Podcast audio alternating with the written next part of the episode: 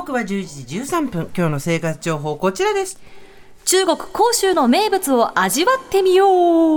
おおこの間まで言ってましたもんね。はい。9月24日から10月8日までアジア版のオリンピックと呼ばれるアジア大会が行われていまして、はい、3週間中国の浙江省の広州という場所に行ってまいりました、うん、でこの期間は現地で中継だったり取材選手のインタビューなどなど3週間みっちりしてきました。お疲れ様でした。ありがとうございます。ところで、はい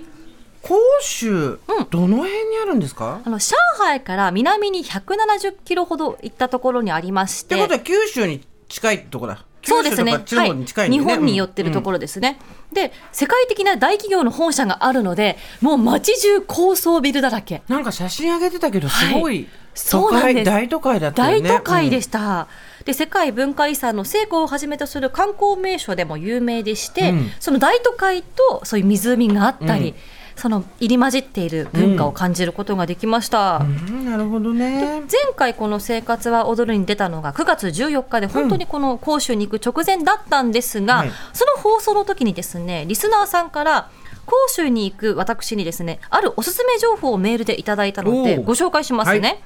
ラジオネーム豊島区の外れさんです。浙江省の料理はあまり刺激的でも脂っこくもなく日本人に馴染みやすいです有名なのはトンポーローでいわゆる豚の角煮ですが沖縄や長崎のものと異なりとろとろの豚肉と一緒に煮詰まっている野菜をご飯にかけて食べると絶品です。そして緑茶のロンジン茶の本場でもありエビと茶葉の炒め物はさっぱりしていていくらでも食べられます。という情報をいただいたので、はい、現地で食べたいと思って、本当、広州で行ってきたんで、広州行ったんですが、このトンポーロ、角煮らしきものはこのお弁当に入っていまして、はい、確かにお野菜と一緒に煮詰まっていたので、とろとろ。美味しかった。はい、美味しかったです。なんですが、このロンジン茶の炒め物はですね、食べることができなかったんですね。ロンジン茶はわかるけど、はい、ロンジンってあの竜に、井戸の井戸の井でロンジン、はい、緑茶。これを炒め物にするの？っていうのが有名だとこの豊島区の外れさんから伺ったんですね。でこのなんとか甲州の味を楽しみたいと思ったので今日は日本でこの甲州の味を堪能してみたいと思います。まずはこちらです。中国の名茶ロンジン茶を飲んでみよう。あさっきのメールにあったあのロンジン茶ね、うん、でそもそもこのロンジン茶どんなお茶なんだということで調べようと思ったんですが身近に心強い味方がおりました、はい、木曜日の放送作家市川さんは中国での生活経験がありさらに中国の方とご結婚されているそうなんですよということでこのロンジン茶について教えてください。中国情報は全部近くに頼りきりっていう。いやすみません。恐れ多いです。よろしくお願いします。放送作家の市川と申します、はい、よろしくお願いします。でロンジン茶一体どんなお茶なんでしょうか？はい、えーと、こちらがですね私の、まあ、妻が中国人なんですが、はい、えー、その妻のお父さん義理のお父さんですね、はい、がもともと中国の料理人をしてまして、うん、でまあ、日本でももう来て10年ぐらいなんですが、まあ、ずっと中華料理を、えー、シェフとして作っているという日本でも、はい、人になりまして、はい、でまあ、中国食材に詳しいということで今回ちょっとロンジン茶とはどういうお茶なのかということで、ちょっといろいろ聞いてみました。家族総出でありがとうございます、ありがとうございます。こちらこそ。はい、えー、でロンジン茶。はい。ちょっとまず基本情報なんですが、はい、はい、こちらあの近藤さんもですね、まあ、行かれてた浙江省の広州、はい、という、え場所のえー、西の湖と書いて西湖ですね、はい、はい、この西湖という大きな湖のほとりの、えー、論人村というところがありまして、はい、はい、そこで取れる緑茶、まあ、そこで取れる茶葉ですね、はい、そのことを論人茶と言います。はい、狭山茶みたいなことだね。あみたいな、そうですね、もう場所がついてるってことですね、はい、お茶ということですね。はい、でこちらがですね、まあ、中国十大名茶の一つ、はい、ということで、まあ、この十大名茶ってあの例えばウーロン茶の鉄観音とか聞いたことありますか、ね、うん、はい、あります、はい、とかと並ぶぐらい、まあ、中国で一番有名なお茶の中の一つということで、えー、こちらがですね、まあ、春に、えー、新芽を摘んで、まあ、作るということで、まあ、このお茶っ葉がすごい柔らかいというのが、まあ、特徴です。はい、で大体4月の初めぐらいの時期に摘まれたお茶が最も品質のいいものと言われております。はい、でこのまあ日本茶の緑茶っていうのもあると思うんですけど、はい。はい、日本茶ってよくこう渋みとか甘みとか、うんうん味でこう表現することが多いと思うんですけど、はいはい、中国茶の場合はですね割とこの香りを楽しむというかいい香りだねとかっていうとまあすごいこう褒め言葉になるという感じですね。はい、でこのロンジン茶とか特にこの、まあ、渋みが少なくてあの香ばしい味わいのお茶という感じになります。はい。ただこの一般的になんかこう日常的に家庭で飲んでるお茶というよりはどっちかというとこう高級なお茶の部類に入りまして、うん、えー、ですのでまあちょっと近藤さんが見つけられなかったという話もありましたけど、はい、あのやっぱりちょっとその専門のお茶館ですとか、うん、まああるいは空港とかのお土産ショップとかそういうところに行かないとなかなか手に入らない可能性はあるかなというちょっと高級なお茶という感じでございます。はい。で目の前に今、はい、茶葉がありますね。緑茶日本の緑茶とよりちょっと緑の色はあの茶色に近いかなってところにはあるんですけど、うん、うん、いい香ばしい匂いがする、ね。うん、日本茶よりも茶葉大きいですね。大きいですね、はい、うんうん。平たいんだよね、うん、そうですね。でも同じお茶の葉っぱなんだけどね、で茶葉の見た目も日本茶と違うんですが入れ方も違うそうなんですよ、はい、ということで入れ方をご紹介しますまず耐熱のコップに 4g ほどの茶葉を入れて80度から90度のお湯を 200ml 注ぎます、はい、45分蒸らして茶葉が底に沈んだら完成。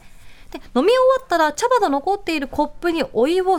お湯をまた足して2戦目、はいはい、3戦目と楽しむことができるということなんです。中国茶はそうですよね、うん、2戦目3戦目っていうのが好きであとお茶にお茶っ葉をダイレクトにお湯に入れて、ね、沈み待ちをするっていう、はい。今こう沈んでるのか半分沈んでないのか半分ぐらいの状態なんですけど これで飲むんで市川先生合ってるんですよね。はい合っております。でちょっと茶葉があの上の方に浮いちゃってたりすると思うんですけど、はい、これをふーって冷ましながら、はい、お茶っ葉を避けながらこの空いたところで飲んでいくみたいな。これが一戦目ですね,、はい、ね戦目のお茶になります。あいい香り。あ香りも優しいけど味も美味しいね、うん、あ葉っぱ食べちゃった。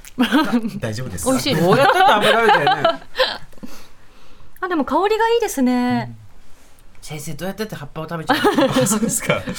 まあもうちょっと時間が経つとお茶っ葉も沈んでいくかなと思うんですけれども。はい。美味しい。美味しいですね。あなんか体温まりますね、うん、網が欲しい。欲したい。そして。そして、えー、こちらが、えー、2戦目のはい、お茶になります。はい、まあこの2戦目3戦目が一番美味しいとかっていう人が多い多いですね。香り違いますね。うん。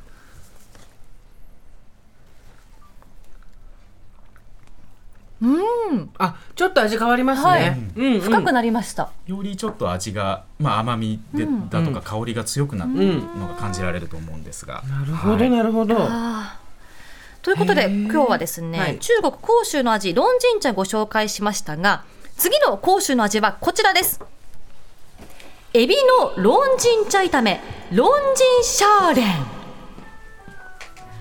こちらもですね、はい、豊島区の外れさんに教えていただいた料理、エビの茶葉炒めです。さっき書いたってね。はい、どんなお料理なのか、こちらも中華料理人の市川さんの義理のお父様からの情報なんですが、